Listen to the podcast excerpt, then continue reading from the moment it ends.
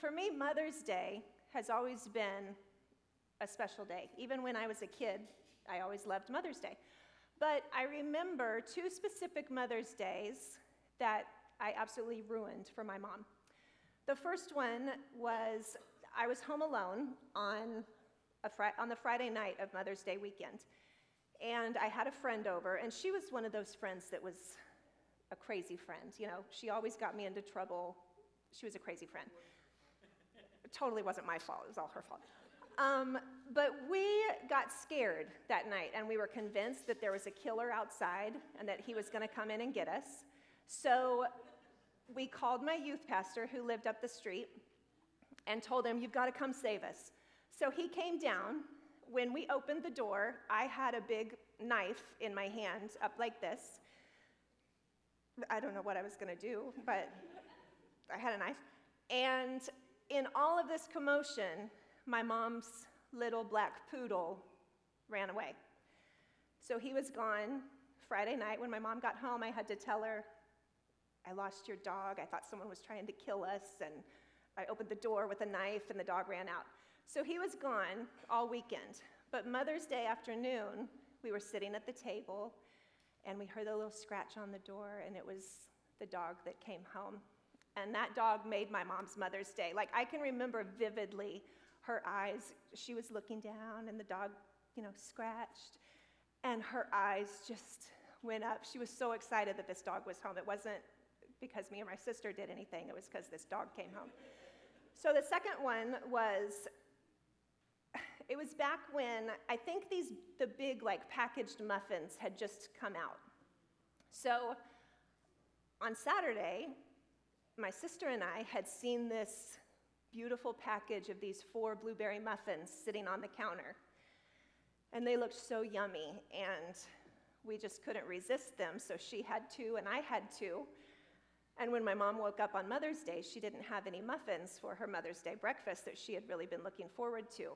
So we still to this day hear about how we, we ate her Mother's Day breakfast of the muffins. So I ruined, I've ruined a couple Mother's Days. But I am a mom of three. I have a 22 year old son who is married to my amazing daughter in law, and they have my grandson and another grandson on the way. Yes, so excited. Um, and then I have a 20 year old son and my 16 year old daughter. And being a mom was always a dream of mine. Like, that's all I wanted to do. I was the girl that I would go to church and I would take my baby doll with me. And, you know, I would walk in with her on my hip. And I had a diaper bag. So I would sit on the edge so she could play. I would lay a blanket out, set her on it, put her toys all around her, her bottle of water there. And that was when I was like 11. So a little older. I remember taking my Cabbage Patch kid to school with me in sixth grade. I always wanted to be a mom. Um, but I, I've had the opportunity to be a stay at home mom for most of my kids' lives, and I'm so grateful for that opportunity. My kids mean the world to me. I'm not going to look at them because I don't want to start crying, because that'll just be a mess if I start. We'll never get through it. But um, I thank you guys for letting me be your mom. I love you all. Okay. Uh, so, my kids and my husband always made sure that Mother's Day for me, like when my kids were growing up, was a special day. I would get woken up with breakfast in bed, and it would be like super early, and they would all come in. We have breakfast for you. And I was forced to eat every last bite. You know, it would be like a waffle with a ton of thick peanut butter on it, and I would be like, mmm, thank you. You know, when you first wake up, you're not wanting breakfast right then, but they always made me feel special. I would get pictures and I would get kisses all through the day, and I loved it. It was always a super special day to me. So, dads, husbands, I want to encourage you to take care of your wives today. Take them out to lunch, make them lunch at home, but don't let your moms Kids, don't let your moms, dads, don't let your wives do anything today. Give them the day off. I, I guarantee you that they deserve it. Amen?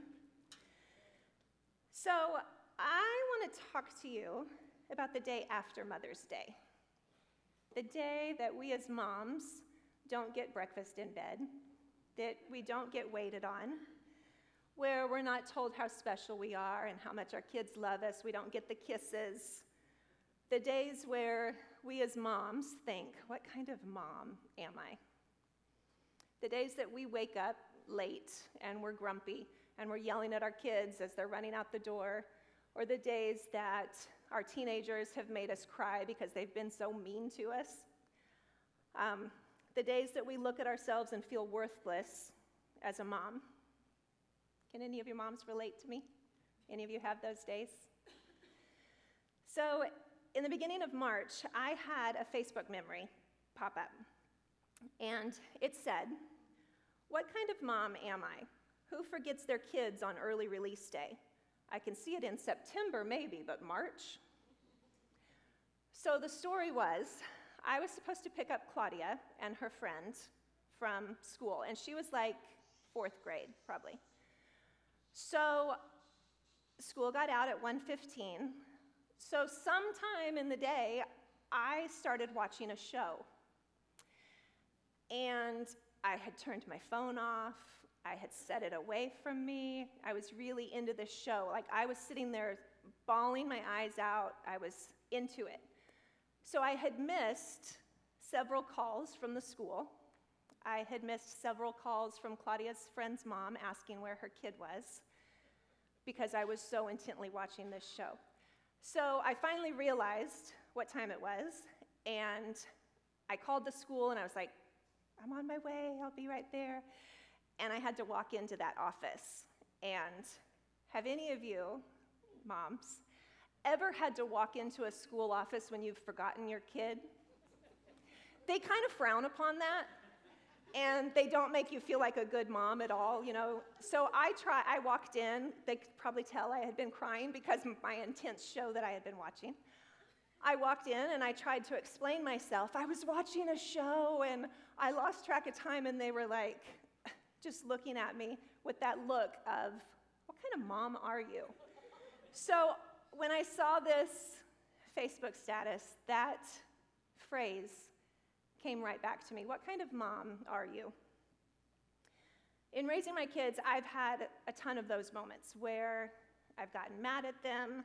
Um, I've gotten upset at their messes. I've gotten upset at their dad when they were little, like babies, and I would have to get up with them in the night. And I would come back to bed, and he would be cocooned in the blanket and just so snuggly and, you know, sleeping all good. And I would jerk the covers as hard as I could. He would wake up the next morning. The kids, it, they slept all night long. I didn't hear the baby at all. And I would be like, they woke up like five times. You just didn't hear them. um, I can remember getting frustrated at them when they would make the wrong choices. And it always left me with that feeling of, what kind of a mom are you? I had a friend tell me that she was dropping off her son at daycare, and he's a toddler. She was in first service, so she's not here right now. Her husband pointed her out because I, I wouldn't look at her. But she decided that she was going to wear white pants to work. And with a toddler, that's a really bad idea. So she had walked him in, and he didn't want her to go. And so he was trying to cling to her leg, and she was trying to keep her white pants clean. So I was nice in first service, and I didn't say exactly what she said. But apparently, she stiff-armed, stiff-armed her kid in the head. Was like, "Get away from me!" trying to keep him off of her white pants. And all of a sudden, she looks over, and that daycare teacher is looking at her like, What kind of mom are you? Yeah. So I want you to ask yourself that question What kind of mom am I? I, I went to the father and I asked him, What kind of mom am I supposed to be? What kind of mom do you want me to be? because we all want to be that perfect mom. We all want to look amazing. We want to look trendy. We want our kids to be really good. We want them to get straight A's. We want them to marry the right person. We want them to serve God all of their lives. We want them to be good when they go out in public. But what happens when that doesn't happen? What happens when we take them out and they're terrible in the public, or we're terrible in public because of how they are acting? You guys ever kind of lose it in public with your kids? I've totally done it. Totally done it. I would tell stories, but I don't have time, and my kids would get mad at me. Um, so, I, I want to let all of you moms know that just because your kid isn't acting great, just because your kid isn't making all A's, because your kid is maybe working on his testimony, that doesn't make you a bad mom. It doesn't make you a failure as a mom. Because you go to work 40 hours a week and have someone else take care of your baby for you while you work, because your teenage daughter just told you that she's pregnant, or because your three year old isn't potty trained, it doesn't make you a failure as a mom. Amen? Being a mom's a tough job. There's easy days where everything's going right, and there's days where the alarm clock goes off and instantly you cringe because you don't want a repeat of the day before. There's days that you see your friends and they have teenagers, so they get to just go out with their husbands whenever they want, and you haven't had a date night with your husband because everybody refuses to watch your kids. You can't get a sitter. There's days where you look at your body compared to the woman next to you in the grocery store who's dressed in those short shorts and crop top, and her hair's perfect. She's got her makeup all on, and she's buying a salad. And you see your reflection, and you've got a messy bun You've got bags under your eyes, maybe last night's makeup still on. You've got your 2% milk and your two cans of formula, and you're going up to the, to the checker, you know, right beside her. And then, by the way, when the time you get to the car, you see your spit up all down your sleeve that was facing the pretty woman. Yeah, there's days that we have those comparisons to make, and they make us feel like we're lost and like we're forgotten and like we're not the woman that we used to be. But I want you to know that being a mom is one of the most important jobs that you will ever have. Raising a child who loves God and serves God for all of their lives is what we as mothers are called to do. Amen. God has given us instructions and examples on being a mom in His Word, and I want to look at a couple of these examples. And we, we have the advantage of, we get to read the whole story of these women. But these women lived it, and they didn't know the end like we knew it. So just use your imagination a little bit while I'm talking about these women. The first one is Mary, which she's, of course, the moms of all mom, you know? She's the one that she was a young virgin. She was told you're going to get pregnant, you're going to have a son, he's going to be the savior of the world. And she's like, okay, I'll do it. You know, she does it happily. She goes and has her baby in a stable. I was the one, the one who, with Chase, I got to the hospital and I thought I was, I had to have been like at a 10 ready to push. And they were like, You're at a one. and I had morphine, I had everything I could possibly have to get through it to keep myself from dying. But not Mary. Mary did it all really, really well. But I want to talk about the day that they were leaving the city in the caravan of people. In Luke 2, verse 41, it says, Every year Jesus' parents went to worship at Jerusalem during the Passover festival. When Jesus turned 12, his parents took him to Jerusalem to observe the Passover, as was their custom. A full day after they began their journey home, Joseph and Mary realized that Jesus was missing. They had assumed he was somewhere in their entourage, but he was nowhere to be found. After a frantic search among relatives and friends, Mary and Joseph returned to Jerusalem to search for him. After being separated from him for three days, they finally found him in the temple, sitting among the Jewish, Jewish teachers listening to them and asking questions. So I think about that from Mary's perspective. And I wonder if she was having that thought of what kind of mom am I? three days went by. This wasn't like just a couple hours. This was three full days where she didn't know where her son was, and she knew how important that kid was. She felt like she blew it.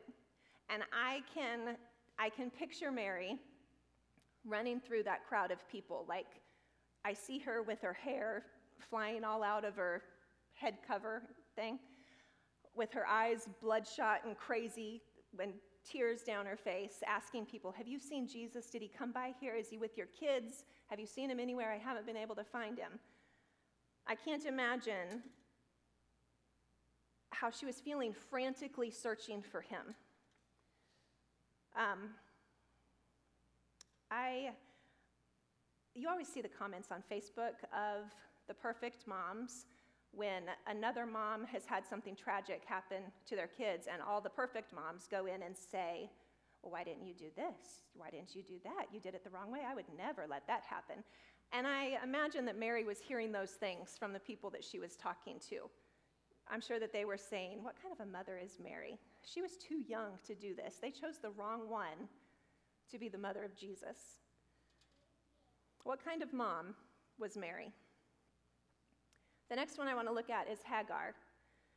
Hagar had less of the upper status of Mary. Hagar was an Egyptian slave to Sarai. I'm just going to call her Sarah, okay? I know in the Bible she changed from Sarai to Sarah, and Abram changed to Abraham, but we're going to just go with Sarah and Abraham, okay? So Hagar was Sarah's slave. She was worthless. She didn't mean anything to anybody. She wasn't important. And she didn't have a say in what she was told to do. So Sarah couldn't have children, and she wanted children desperately. So she gets this bright idea that Abraham, take her as your wife, and maybe she can have me a baby. So Abraham's like, okay, sounds good if you say so. I mean, I don't know, but if you say so, I'll do it. So he takes her as his wife, she gets pregnant. And Hagar starts to feel a little bit like more of a woman. So in Genesis 16, verse 4, it says So Abraham had sexual relations with Hagar, and she became pregnant. But when Hagar knew she was pregnant, she began to treat her mistress Sarah with contempt. Then Sarah said to Abraham, This is all your fault. we women do that sometimes, don't we? We have an idea, it goes bad, so we blame someone else. Maybe that's just me that does that. You guys, you guys don't do that. Um, I put my servant into your arms, but now she's pregnant and she treats me with contempt. The Lord will show who is wrong, you or me. Abram replied, Look, she's your servant, so deal with her as you see fit. Then Sarah treated Hagar so harshly that she finally ran away. so Sarah becomes this jealous mad woman. Her plan didn't go like she wanted it to. Um, Hagar runs off. An angel comes to her and tells her to go back to her mistress and submit to her authority. He tells her she's pregnant and promises her that she will have more descendants than she can count. So Hagar returns home. She has a son named Ishmael. And I, I kind of imagine that there was a few issues between Sarah and Hagar. Like, I think it was probably really uncomfortable to be in the same room with those two women. I think that Hagar probably felt like an outsider anytime she was in there with Sarah and with the other women. I think she felt left out, mistreated, and abandoned, and she probably felt forgotten. So later in the story, we hear that Sarah has a baby with Abraham. And one day, Sarah saw Ishmael treating her baby badly. She was making fun of him, and this didn't set well with Sarah. So, how many of you moms have that mama bear instinct that rises up when someone messes with your baby or your 22 year old or your 20 year old or your 16 year old? I totally am that mom. Like, don't mess with my kids. I don't know what I would do, but I'll say that I am tough. um, Sarah didn't like it, and she told Abraham to get rid of him. So in Genesis 21, it says, When Isaac grew up and was about to be weaned, Abraham prepared a huge feast to celebrate the occasion. Sarah saw Ishmael, the son of Abraham, and her Egyptian servant Hagar making fun of her son Isaac. So she turned to Abraham and demanded, Get rid of that slave woman and her son. He is not going to share the inheritance with my son Isaac. I won't have it. So Sarah got jealous, was like, No way is this woman and her kid going to stay around here with my son. He tells her to, he, she tells him to get rid of her. So Genesis 21, verse 14 says So Abraham got up the next morning, prepared food and a container of water, and strapped them on Hagar's shoulders.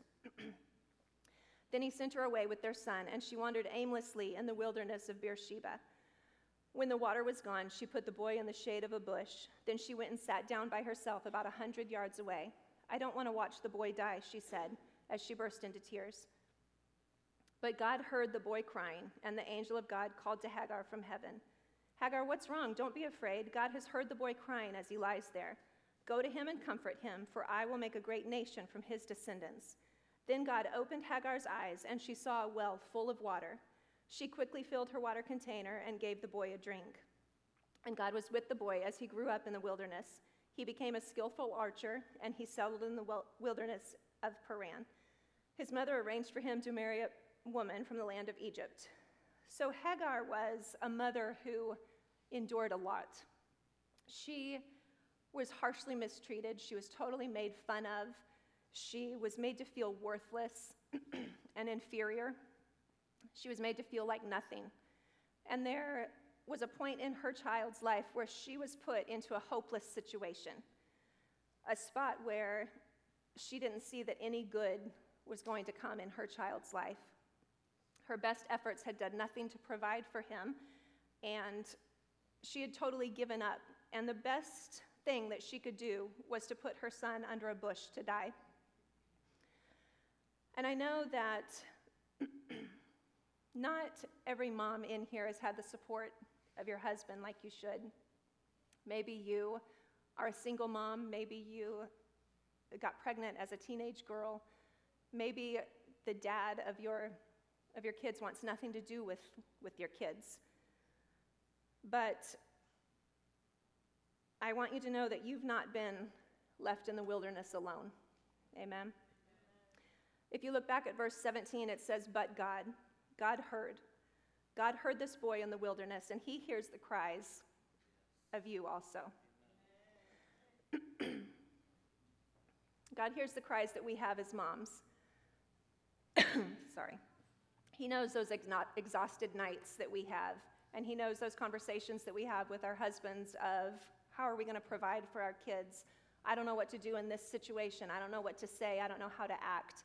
He hears all of this, and He already has a plan for us to fix it. And sometimes, just like Hagar, our eyes need to be open to that well that God has placed right in front of us. That well of water it wasn't there. There was nothing there when she was first there. but God opened her eyes to that well. And I want you to know that God has put something, He's put the answer for you right in front of you. And all you have to do is reach out to Him and ask for it. I guarantee you that Hagar sat under that tree crying and asking herself, What kind of mom are you? There's several more examples in the Bible of moms who went through some horrible things. One was Moses' mom. She put him in a basket and pushed him down the river, not knowing what was going to happen. Leah and Rachel, they were sisters who shared the same husband, and one sister had the love of her husband but couldn't have any babies. The other sister had babies but not the love of her husband. Samson's mom, she watched her son seemingly lose everything and forget everything that she had poured into him for a woman. Eve endured one of her sons murdering the other. So these, these women were just like you and me. They were moms who were faced with the task of raising a child in a very scary time. And I'm sure that they felt hopeless and inadequate, just like some of us do sometimes. They faced situations where they didn't know what to do or how to handle them. They didn't know what to say to their kids. They watched their kids make horrible choices that had horrible consequences, and there wasn't much that they could do about it. These moms had stories and challenges just like you and I have. And I want you to know that here's the thing each of us are going to raise our kids differently. You're not going to parent the way I parent, I'm not going to parent the way you parent. You're not going to do it the same way your best friend did it, or maybe the way you were parented. But we're told in Proverbs 22 6 to train up a child in the way he should go, and when he is old, he will not depart from it.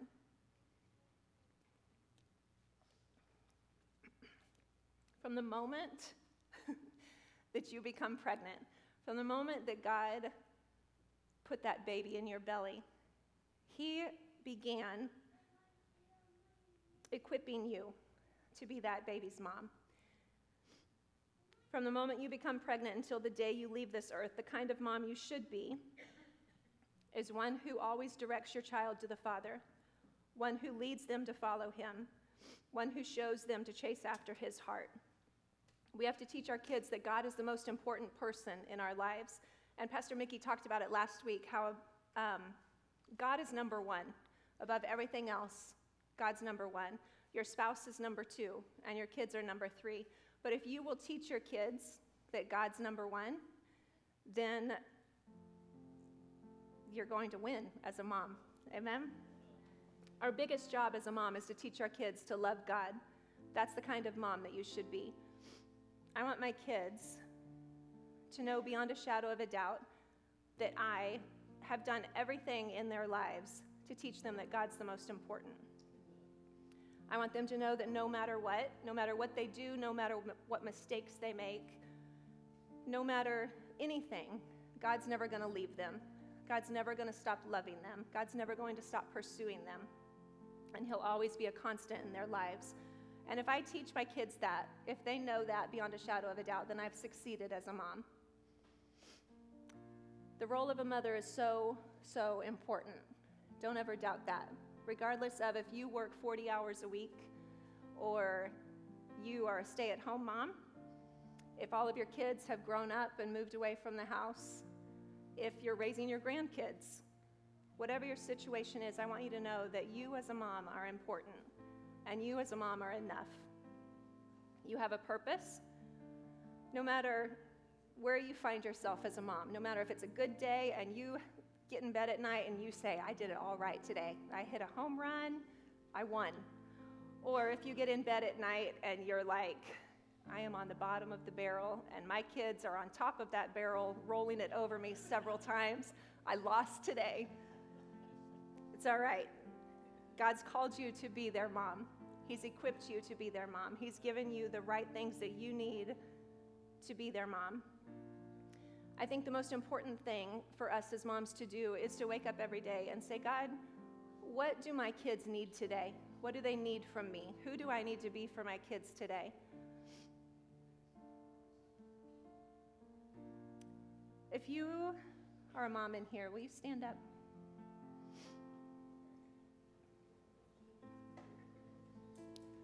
And if you're close enough, I want you to move around a little bit because I want you to join hands with somebody, with another mom.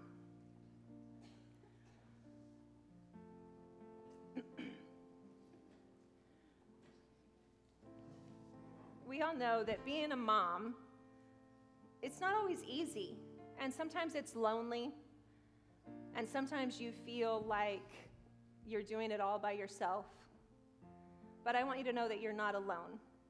There's moms beside you that you can reach out to, that you can call, that you can say, hey, I'm, I'm going through this. Tell me what to do. Tell me what to say. Tell me how to react to my kid throwing this tantrum on the floor. Claudia, when she was two, she, two, she knew what she wanted to wear, and it was a fight every day of what she was going to wear. So I would have to lay out a couple outfits and say, These are your three choices, pick one, we're not doing this fit today. But had I had somebody tell me, It's okay, that doesn't make you a failure as a mom, lay out three outfits and let her choose one. It would have made my morning so much easier had I known that after I had to figure it out, like after six months of these fits that my two year old would throw about her outfit.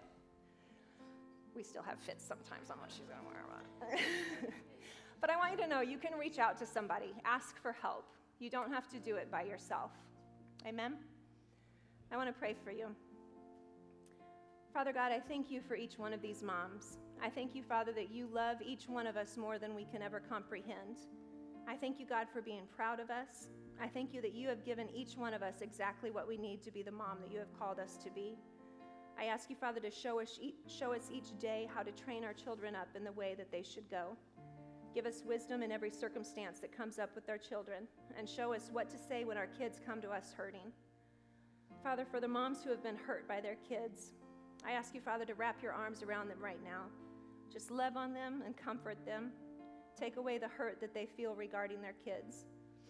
For the ones who have felt like they don't measure up as a mom, Father, I ask you to replace that lie with your truth the truth that they are special, that they have what their kids need because you have put all their kids' needs on the inside of them. Help us as moms to reach out to you first when we need help.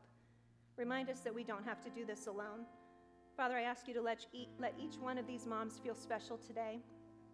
I thank you, God, for reminding each of us that we are the mom that our kids need. We are good at what we do, and that our children will grow up to love, honor, and serve you. Let this be a special day for each of us. In Jesus' name, amen.